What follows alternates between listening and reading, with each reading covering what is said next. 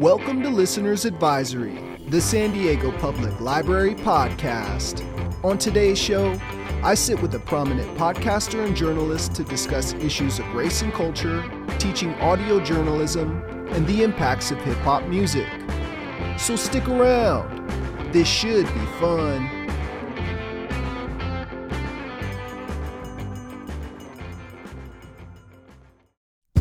Back in March of this year, the San Diego Public Library hosted Berkeley professor and former N P R journalist Shereen Marisol Meraji.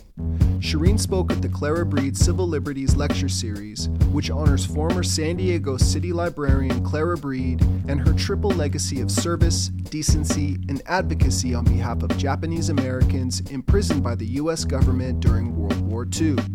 I got a chance to speak with Shereen about growing up in the Bay Area, her career in journalism, and transitioning from Code Switch host and producer to college professor.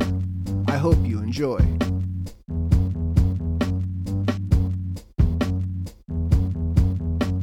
Shereen, how are you? I'm good. I just got over being sick, so I'm feeling extra good. It is not raining because, you know, it's been pouring. The sun is shining. I feel healthy. I'm good. I'm happy to be here with you, Bob.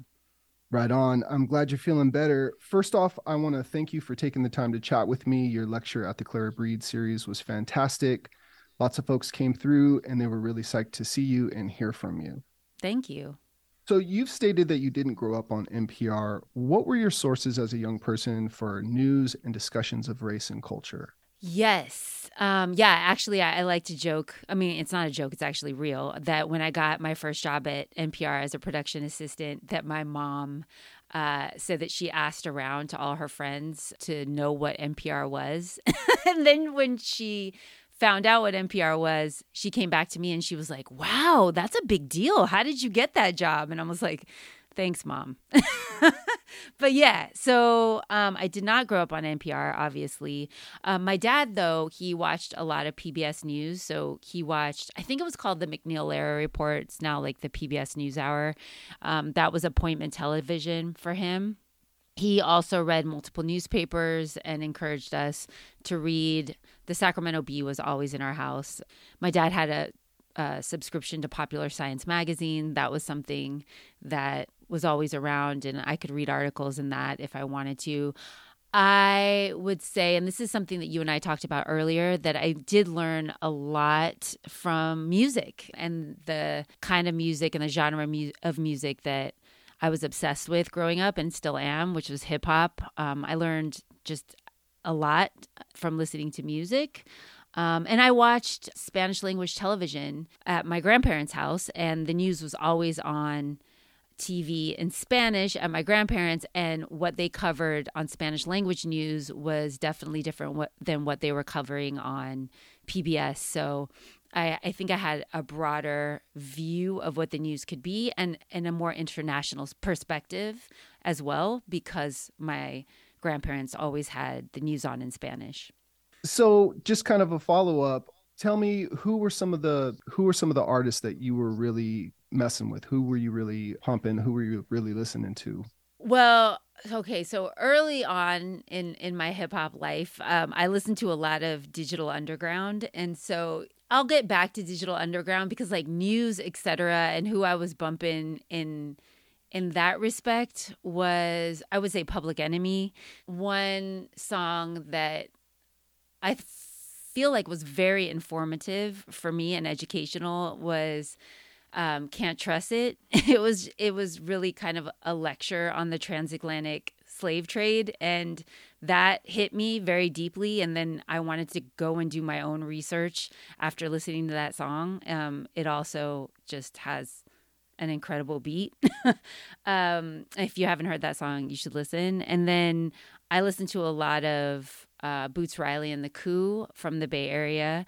And, you know, Boots has this really complex critique of capitalism that he brings into so many of his rhymes. And one of my favorite songs is Fat Cats, Bigga Fish, which is just an incredibly educational and entertaining critique of capitalism. Plus, the storyline is great. Um, his rhyming is so Mwah. It's just perfect. The beat, everything. If you haven't heard Fat Cats, Bigga Fish, you should definitely, definitely listen to that song. And then getting back to Digital Underground, I mean, this is silly, but growing up as a Puerto Rican in California, I did not feel a whole lot of representation.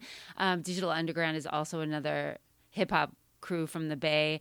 And I, I don't know if you remember the Humpty Dance, but at the end, you know, he does the shout outs for everybody to do the Humpty Dance based on their ethnic or racial identity. And he, he shouts out Puerto Ricans, do the Humpty Hump, do the Humpty Hump. And as a kid who felt like she was the only Puerto Rican uh, in the entire state of California, I know that's not true, but as somebody who felt that way, when I heard that, I was like, oh my gosh, you know, I'm seen. I somebody recognized me. I, I'm sure Samoans feel exactly the same way when they hear that song. So that's just sort of a taste of how influential hip hop has been in my life, and learning about my own racial identity and learning about history and politics and capitalism and everything. Um, big, big credit to hip hop. So Code Switch has been around since twenty thirteen, initially as a blog and then later as a podcast. How has race and culture reporting changed in the past ten years? I can give you an example from my time at N P R to sh- sort of show you the evolution of that. Uh, so in twenty, I th- it was twenty thirteen, there was an anniversary story that we were doing. N P R Music had asked me to do an anniversary story on hip hop, what they were calling hip hop's greatest year, getting back to hip hop, which they said was nineteen ninety-three. It was like this very creative, experimental time in hip hop. And they wanted me to do a story about hip hop in the Bay. And I did this story. I was really proud of it. I had some heavy hitters in the story. And um, it was very much about race. and, uh, one of the editors on All Things Considered who had agreed to run the story, when he heard the final version of it, he said it was too inside baseball and that there was stuff that we were talking about that uh, N P R listening audience wouldn't understand. And I disagreed vehemently, and still I got a ton of pushback, and they didn't air that story on All Things Considered. I did get the story aired later on Morning Edition, and I found out that the story was being taught at Columbia's journalism school as an example of how journalism can talk about race and class and music all at the same time. And they obviously didn't think it was inside baseball and that people wouldn't understand it. Sometimes I think that N P R editors didn't give the N P R audience credit for what they did know and what they could understand about race, or what they were curious about and open to learning about. And I think that that has changed quite a bit in the last nine or ten years. I think that same editor would not have the same pushback, and I wouldn't have gotten the same pushback as I got early on in my career when I was at an editorial meeting and I would bring up a story that intersected with race, and people would say, well, who's going to care? How do we, why do we care about that? Make me care about that. How is our listeners, um, how, how does that pertain to their lives? And it's like, what do you mean? How does that pertain to your listeners' lives? Like, this is the story of the United States of America. These are people's neighbors, community members, et cetera. Of course, this is going to be pertinent. Like, it, it was just a very odd pushback and an odd question. And I think that you're hearing that question less and less from gatekeepers in positions of power in journalism. I think they're understanding now that, oh, this is important, and these these stories are important to tell. So that's good. I hope it lasts. I think if there's anything that's kind of been a recurring idea since I started doing podcasting, is that you got to give the listener more credit, you know? Yes.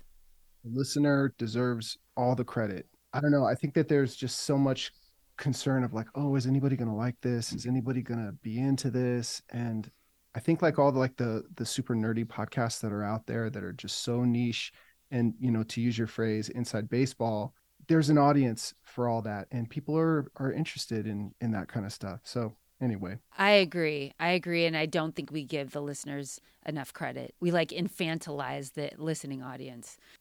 So obviously race and culture reporting intersects with issues of civil liberties. Can you tell me about working within this space and how it's shaped you as a journalist? I think this intersection with race and culture reporting and civil liberties is really interesting. And this is a great question that I hope I can answer succinctly and articulately. I would really argue that in the United States, the policies that have been put in place have historically excluded large swaths of people from the civil liberties enjoyed by, in the beginning, only white men, later white women, you know? And so this conversation about race in this country really intersects with civil liberties because it makes people examine who they're automatically granted to when we're talking about freedom of speech, freedom of religion, freedom of the press, et cetera, et cetera. Like, who are these civil liberties automatically granted to in the United States and who still has to fight for them, you know?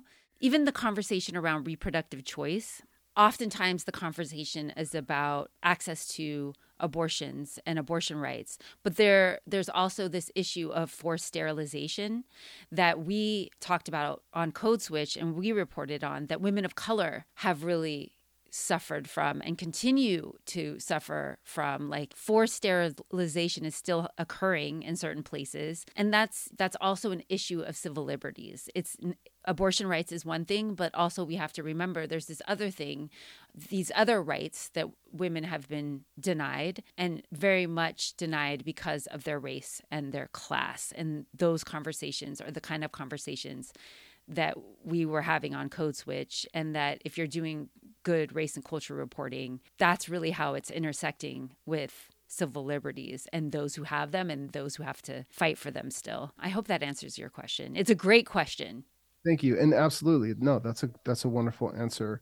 What was your experience with the Nieman Fellowship like? What were your takeaways? So the Nieman Fellowship is this awesome opportunity for journalists who are mid-career to kind of take an academic year, so nine months, to step away from daily deadlines and all the pressures of being in a newsroom and think and do the kind of work that those types of deadline pressures don't give you time to do. So in my case, I have done a ton of reporting on the Latinx community or Latina community, Latino, Lat- Latina, Hispanic community. But my Spanish was always something that I was ashamed of. It, it's still not amazing, but I had this time, I had this entire academic year to devote to heritage language learning and really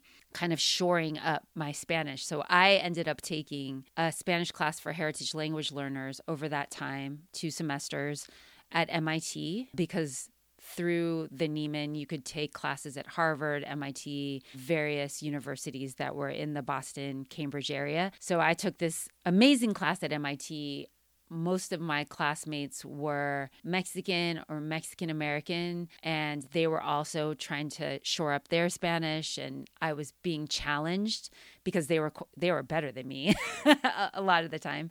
And um, and I learned so much from them, too, because most of them were from M I T, so they had the STEM background, and I have more of a arts and culture background. So we learned from each other and we were learning Spanish together and we were sharing about our shame and how we felt not feeling confident enough in our heritage languages. It was just a really beautiful experience. So I would say that's the one thing that I got from the Nieman that I will treasure forever, was the time to do something that I've always wanted to do. And it's something that is going to make my reporting a million times better and stronger, mostly because like it's giving me the confidence to go into my own community and speak Spanish with confidence and pride instead of being like, oh my God, I'm so embarrassed, I'm so ashamed.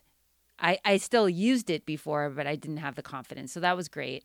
And then another thing is you're with a cohort of other amazing journalists. So you're learning alongside them. You're coming up with ideas together. We still have group chat where we're constantly in, in communication and we want to collaborate on projects. And, and these are journalists from all over the world, Colombia, Venezuela, China, Hong Kong, uh, Denmark, just journalists from everywhere. And it's got an amazing network of journalists because it's been around for years. So that was another really incredible thing about being a part of the Nieman. So it was the network, it was the time to think, and in my case, it was the time to get better at my heritage language, or one of them, which is Spanish. And it was just meeting friends for life.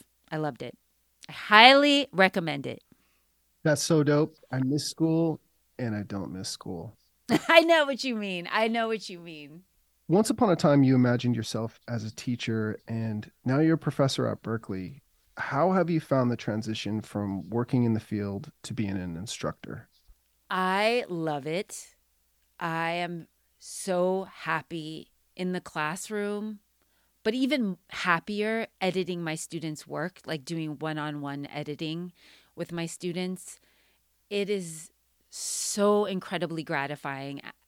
So when my students, and my students have been broadcast and published since I've been working with them, This is, I'm rounding out my first year in academia, and there's something so much more gratifying and fulfilling when you hear your students on the radio or on a podcast than when you hear yourself. Like when I'm listening to myself, which I hate doing, when I'm listening to myself, I'm just criticizing everything that I hear. I'm like, oh, I could have said that better there, and I sounded rambly, and I was using too many ums, or you know what I'm saying, or you know there.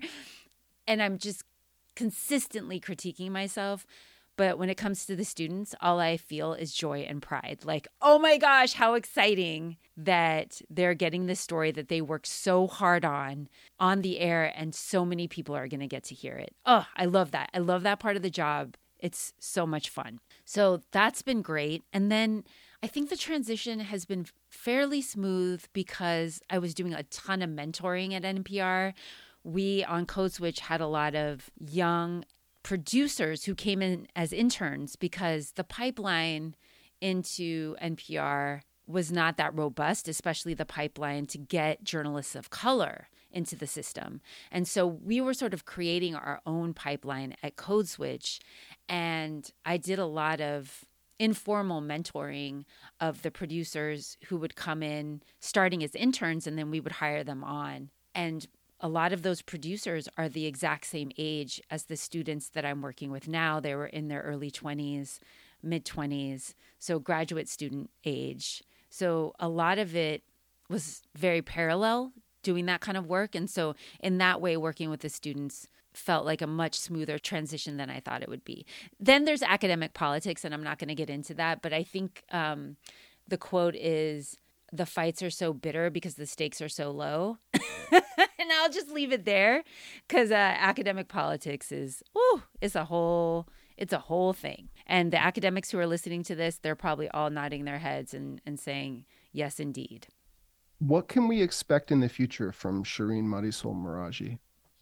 Ooh, what can you expect in the future? Well, I just signed a contract to do a podcast with Vox Media and Audible, which is going to really focus on the intersections of gender and race in the workplace. And the main focus is going to be on interviews with women who are in the midst of navigating really challenging career and life circumstances.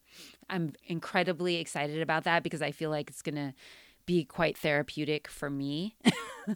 So while it's going to be work, I think I'm going to learn a lot, and I think there's going to be a lot of room for healing in, in those conversations for me as the person who is doing the interviewing, and hopefully for the listeners as well. So that's happening. And then, yeah, and I'm going to continue to teach. My goal really is to never step out of being a working journalist, because I think that is going to inform my teaching. I think that the students who are learning to be working journalists, I think they learn more from people who are in the world of journalism, because it's changing all the time. And so if you're not there and you're not doing the work, it's going to be a little bit more difficult. I'm not saying it's impossible, but I think it's more difficult to teach the students what it's actually like out there and to prepare them for journalism of today. and journalism of tomorrow and journalism of the future if you're if you're not actually doing the work. So I'm going to continue to do that. And the first step is hosting this podcast. That's dope. I'm super psyched to hear that because we still need your journalism in the world. Oh, thank you. I miss it too. At the same time, young people, students also need you to to be a teacher. So yeah. Hopefully I can balance the two. We'll see how that works. Check back in with me. Okay, for sure. For sure. What are you listening to these days? So whenever people ask this question, they usually ask me what podcast I'm listening to because I'm a longtime podcaster. And it's hard to answer that because I've been avoiding podcasts lately, mostly because it feels like work. And I'm listening to other people's podcasts and I'm editing them while I'm listening. So I'm like, oh, I could hear that internal edit, or, oh, you should have talked to this person instead of that person. So instead of listening to podcasts, I do listen to podcasts. I've got my regulars. I actually would love to talk about audiobooks because I have been listening to a lot more audiobooks, and I have three audiobook recommendations for your listeners. The first one is a memoir. It's a memoir about Diana Goetsch's transition, about her life as a trans person. It's called This Body I Wore. So good. Diana's an incredible writer. She's a poet. Uh, she does her own narration for the audiobook. It's beautifully written. It's so well narrated, and I really feel like memoirs should be narrated by the people that, if they can, do their narration by the people who wrote the book. And it's it's a really good story, and that one is called This Body I Wore. I recommend the audiobook. It's by Diana Goetsch. The second recommendation is His Name is George Floyd, One Man's Life and the Struggle for Racial Justice. It is so, so, so, so good. It's written by two reporters who were at the Washington Post at the time, Robert Samuels and Toluse Olorunnipa. I hope I said your last name right, Tolu. It's an audiobook as well, and that is actually narrated by an actor, Dion Graham. Oh my gosh, Dion does a fantastic job with the narration. The book is powerful, powerful, powerful. It's educational, and obviously it's like incredibly moving. You really get to know George Floyd as a person beyond the headlines, beyond the protests and the reckoning. And it's just packed with history that, unfortunately, Bob, so few of us ever learn in school. That's a high recommend for me. And lastly, since we started talking about hip hop, we've got to end on hip hop. If you love hip hop like we do, Dilla Time is a great book. It's about the late, great hip-hop producer J Dilla from Detroit, who died much too young from complications from lupus. It's written by Dan Charnas. He also does the narration for the audiobook, and it is fire. There's music mixed into the audiobook, and I love how they did that. It's just great and packed with information. So much history and context about how race and class play out and work in Detroit. There's a ton about beat making and music theory. And, you know, of course, at the core of the book, the essence of the book is just a fascinating portrait of a very complicated and very talented human being. Bob, I know you read this book and you actually reviewed this book. So so what do you think of that recommendation? I think it's a great recommendation. I read the print version when it came out, and I know when the paperback came out, there was a whole bunch of extra stuff that was put into it, which I've been meaning to check out. But now that you're mentioning that Dan Charnas did the narration and that there's music and that there's a bunch of stuff also in the audiobook version, I think I'm actually going to check that out. Oh, you have to. It's so good. Yeah. And, and Dan is a great reader. Like, he should have a podcast. I'm sorry to interrupt, but Dan, you should have your own podcast. You put me out of business. I've heard him on things. And yeah, he, he's a super interesting dude. I heard him on the Dad Bod Rap Pod, Bay Area uh, hip hop podcast. He's great. I'm actually really interested to kind of dive into his career and see some of the other stuff that he's done, because I know he has done some other stuff. I don't know if it's been specifically on hip hop, but I also know that he is, like you, also a teacher. That's right. And also, I have never met him. I've only talked to him over social media. And Dan, if I'm pronouncing your last name wrong, I'm so sorry. I've been calling you Dan Charnas forever, but hopefully that's how you pronounce your last name. If not, and you hear this, apologies. Right on. That's what's up. Anything else to add? That's it. I am so thankful for this opportunity. It's really fun. And um, it's good for me to be on the other side of the interview process because it reminds me how hard it is to be the person who's answering the questions. Um, the power dynamic has switched, and it's a good reminder for, you know, what I have people do all the time in my work, which is make themselves vulnerable, talk about themselves, and um, really open themselves up to criticism and other people's opinions of them, et cetera. And that is not easy. And so it's good for me to be in the practice of being on the other side of a conversation to understand how important that is and what a privilege it is to be able to ask the questions and have somebody else answer them. That's going to do it for today's episode. I'd like to thank our guest, Shereen Marisol Meraji. For more information on the resources mentioned in today's episode, please see our show notes or visit us at sandiegolibrary.org forward slash SDPL podcast. This podcast is supported by the Library Foundation S D. For more information on the good work they do, visit library foundation s d dot org.